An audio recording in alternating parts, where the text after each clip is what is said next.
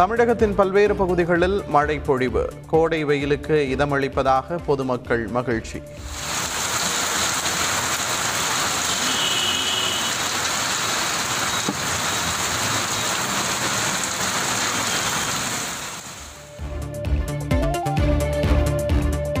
பதவியை காப்பாற்றிக் கொள்ள நீட் தேர்வை தமிழகத்திற்குள் நுழையவிட்டார் எடப்பாடி பழனிசாமி முதலமைச்சர் ஸ்டாலின் குற்றச்சாட்டு.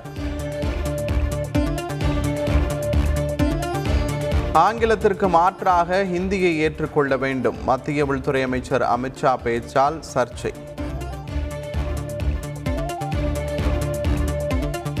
இந்தி தொடர்பான அமித்ஷாவின் கருத்து இந்திய ஒருமைப்பாட்டுக்கு வேட்டு வைக்கும் செயல் முதலமைச்சர் ஸ்டாலின் கண்டனம்.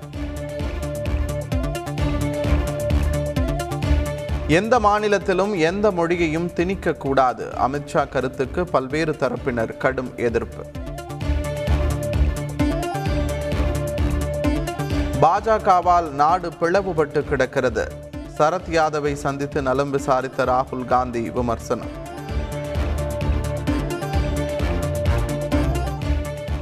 சென்னை கொளத்தூர் தொகுதியில் பல்வேறு திட்டப் பணிகளுக்கு முதலமைச்சர் ஸ்டாலின் அடிக்கல். மாணவர்களுக்கு மடிக்கணினிகளையும் வழங்கினார்.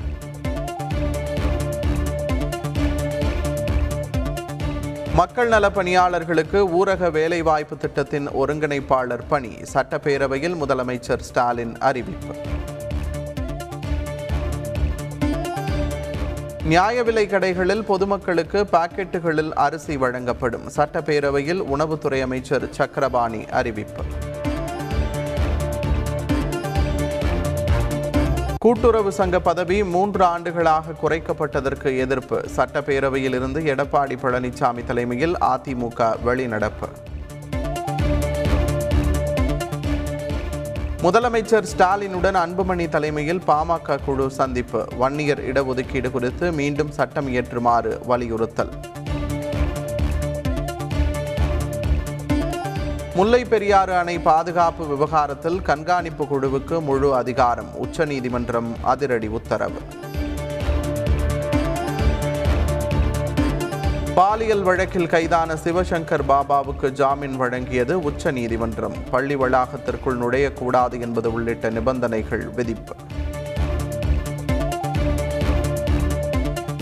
கர்நாடக மாநிலம் விஜயநகர மாவட்டத்தில் உள்ள வீட்டில் ஏசி வெடித்து தீ விபத்து. ஒரே குடும்பத்தை சேர்ந்த நான்கு பேர் உயிரிழந்த பரிதாபம்.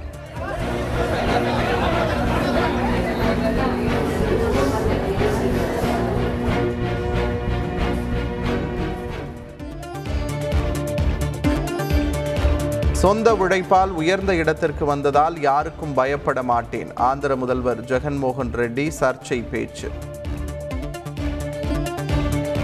இலங்கையில் கடும் பொருளாதார நெருக்கடியால் பொதுமக்கள் கடும் பாதிப்பு. இளைஞர்கள் மருத்துவர்கள் என பல்வேறு தரப்பினரும் போராட்டம்.